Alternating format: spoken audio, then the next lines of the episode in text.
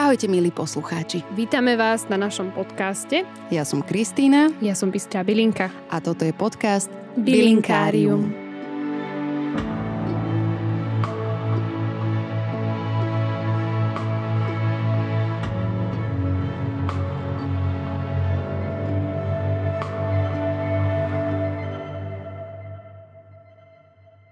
Konečne sme sa dopracovali k mojej najobľúbenejšej bylinke na našej planete.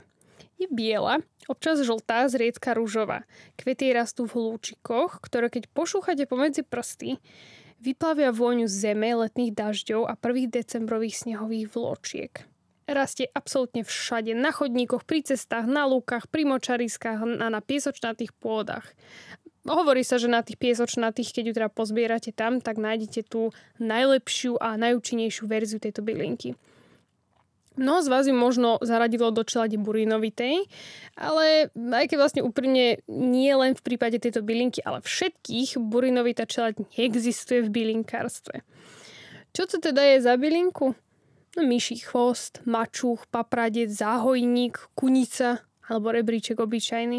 Nech vás ale nepletiem, všetky tieto mená sú jedna a tá istá, Achillea millefolium, alebo teda ten myší chvost.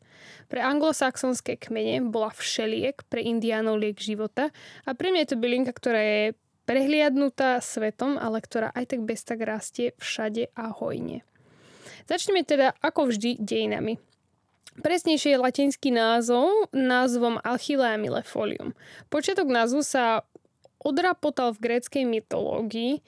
Achille, pár z vás určite poznáte, ak nie teda všetci, bol gréckym bojovníkom, ktorého jeho matka, nymfa, v detstve namočila teda tohto Achillea do rieky Styx.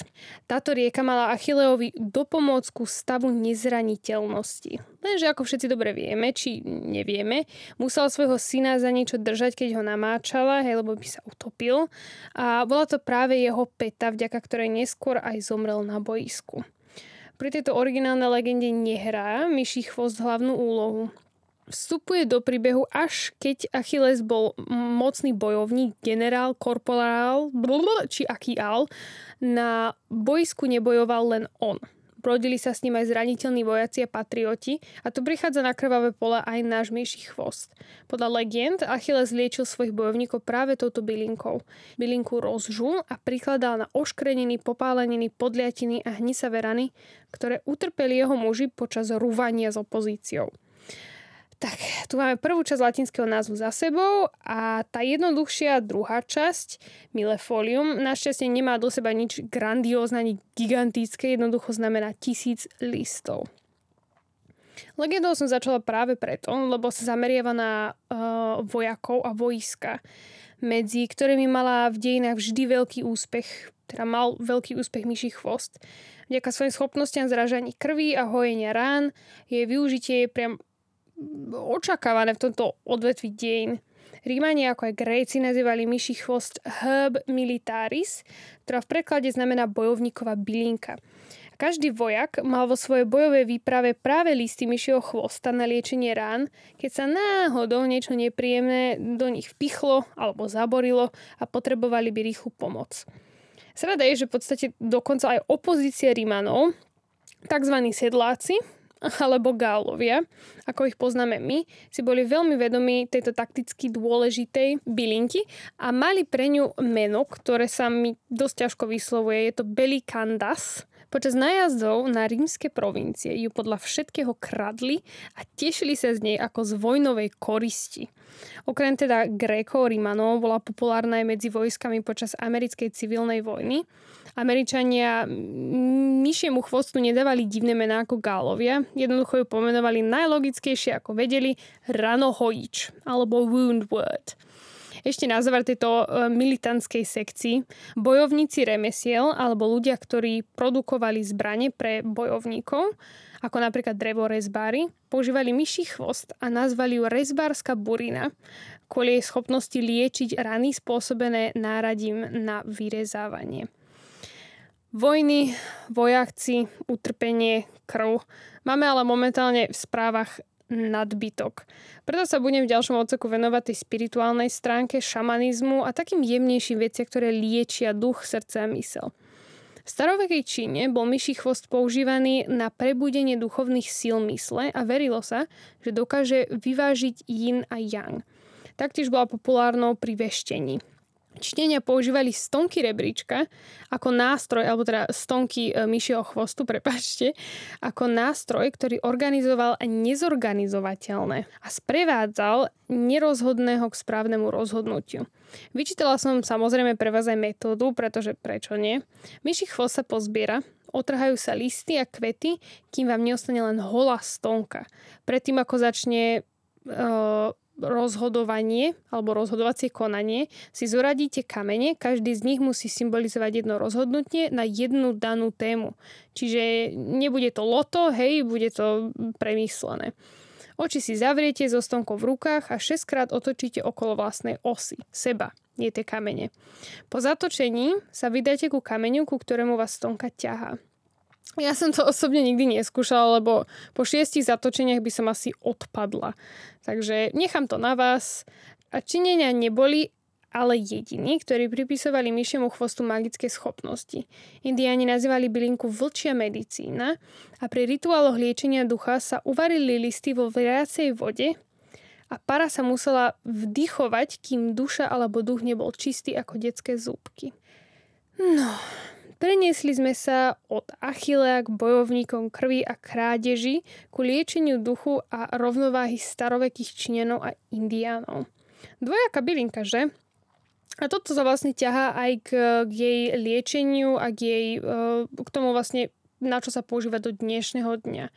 Čiže bylinka ako taká je rovnaká dvojtvárna. Prvá zmienka o myšom chvoste pochádza z Iraku, kde archeológovia objavili fosíliu starú šesťdesiat tisíc rokov. To je dosť dávno.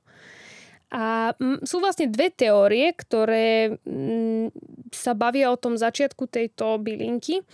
A jednou je, že neandertálci vlastne vedeli, na čo sa myší chvost používa a jedli ju, používali ju na liečenie, alebo... sa taktiež, keďže nevieme, čo sa v tom období vlastne dialo, iba z to teórie, že zvieratá, ktoré boli bylinožravé a vlastne žrali alebo jedli túto bylinku, sa potom ocitli v dietách neandertálcov.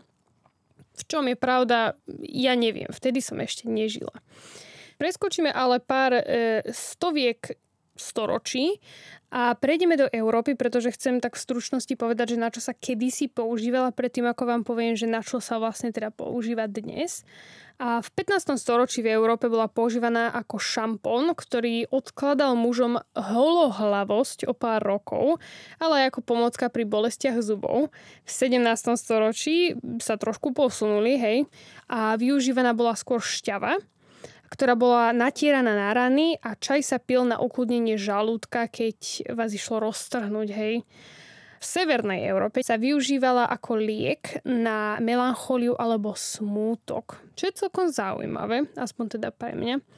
A v Norsku sa špecialisti žuli pri silných bolestiach zubov, čo maximálne odporúčam a čo z vlastnej skúsenosti viem, že funguje. Je to oveľa lepšie ako čokoľvek iné a v kombinácii s propolisom je to absolútna šupa. A vo Švédsku sa využíval pri výrobe piva na zväčšenie percentuálnej sily nápoja. A keďže ako všetci vieme alebo nevieme, vikingovia zbožňovali asi e, naj, najhoršie a najsilnejšie pivo, aké sa kedy v Európe vyrobilo. Používal sa taktiež na zrážanie krvi a pri krvných zrázeninách. A táto zvláštna schopnosť nie je jedinečná a majú aj mnoho iných byliniek, ako napríklad palina. A teraz ešte taký posledný kúsok, predtým ako vám niečo prečítam, je, že myší chvost nelieči len nás, ale aj prírodu. Jej korene vyťahujú zo spodnej vody draslík, kalcium a magnézium a dodávajú tieto dôležité živiny bylinkám, ktoré túto schopnosť nemajú, čiže v podstate taká matka. A dokáže podľa liečiť zo znečistenia pesticídmi, čo je veľmi potrebné. Ale teraz vám chcem prečítať jednu stranu z knižky, e, tak ako aj naposledy, keď som robila jednu z byliniek, teraz nepamätám presne, ktorá to bola. Tuším, to bol dub. E, táto knižka je od Jaroslavy Bednářovej a volá sa Herbár alebo Príroda vo vašej kuchyni. Ja túto knižku maximálne zbožňujem a chcem vám prečítať niečo z nej, takže túto to je. Čo a kedy a ako zbierame? Zbierajú sa oba druhy rebríčka obyčajného, či už majú kvety v úboroch biele alebo rúžové. Zbierame kvitnúcu vňať alebo súkvetia od júna do septembra, najlepšie do poludnia. Ako všetky silicové drogy, aj rebríček sušíme v tieni pri teplotách do tridsaťpäť stupňov, vňať vešiame vo zväzkoch na šnúru. Pri zbere súkvetí používame nožnice, vňať kosíme kosákom s pilníkovitým ostrým. No ja osák ani pilníkovité ostrie nemám, používam iba nožničky alebo nožíček, takže to je iba taký môj dodatok. Ďalej ľudové liečiteľstvo. Rebríček patrí medzi uznávané ženské bylinky, pretože tlmí krvácanie a potláča krčovité bolesti pr- pri menštruácii. Podporuje tvorbu žalúdočných šťav a žlče, čím zvyšuje chuť do jedla. Zmierňuje kašel aj astmatické záchvaty a pozitívne ovplyvňuje krvný obeh, pôsobí močopudne a dezinfikuje. Osvedčil sa aj pri pomočovaní. Takže ak sa pomočujete, tak toto vám určite pomôže. Jemne znižuje krvný tlak a zmierňuje príznaky sklerózy. Takže ak sa pomočujete, ešte na to aj zabúdate, tak myší chvost je váš záchranca. Zvonka sa úspešne... Toto ale není, hej, toto ale není, toto sú moje dodatky. Zvonku sa úspešne používa na zle sa hojace rany, vyrážky, odreniny, suchú a nedostatočne prekrvenú pokožku a na hemoroidy. Výplachy pomáhajú na zápaly ďasien a celej ústnej dutiny, najmä pri bolestivých a krvácajúcich aftách. Nie autách, ale aftách. Upozorňujem, to bol tiež môj dodatok. A na konci má upozornenie, ktoré by si podľa mňa málo kto prečítal, pretože upozornenia sú presne ako Terms of Agreement, keď si stiahnete novú aplikáciu a všetko pekne postačí, že áno, áno, áno, áno, áno. Takže pekne si to vypočujte do konca. Vnútorné užívanie, na vnútorné užívanie rebríček vždy iba krátkodobo a v odporúčaných dávkach. Pri predávkovaní sa u citlivých osôb môže objaviť vyrážky alebo závraty. U obzvlášť senzitívnych osôb môže šťava rastliny na pokožke vystavenej slnečným lúčom vytvoriť výrážky. Trvalé užívanie môže spôsobiť omámenie a bolesť hlavy. Takže dávajte si pozor. Neni to, e, neni sú to marťankovia ani nič podobné. Je to bylinka a dar od prírody, čiže si dávajte pozor, keď budete myší chvost používať a využívať. Užite si ho a poviem to ešte raz pre istotu. Dávajte si pozor. Ahojte!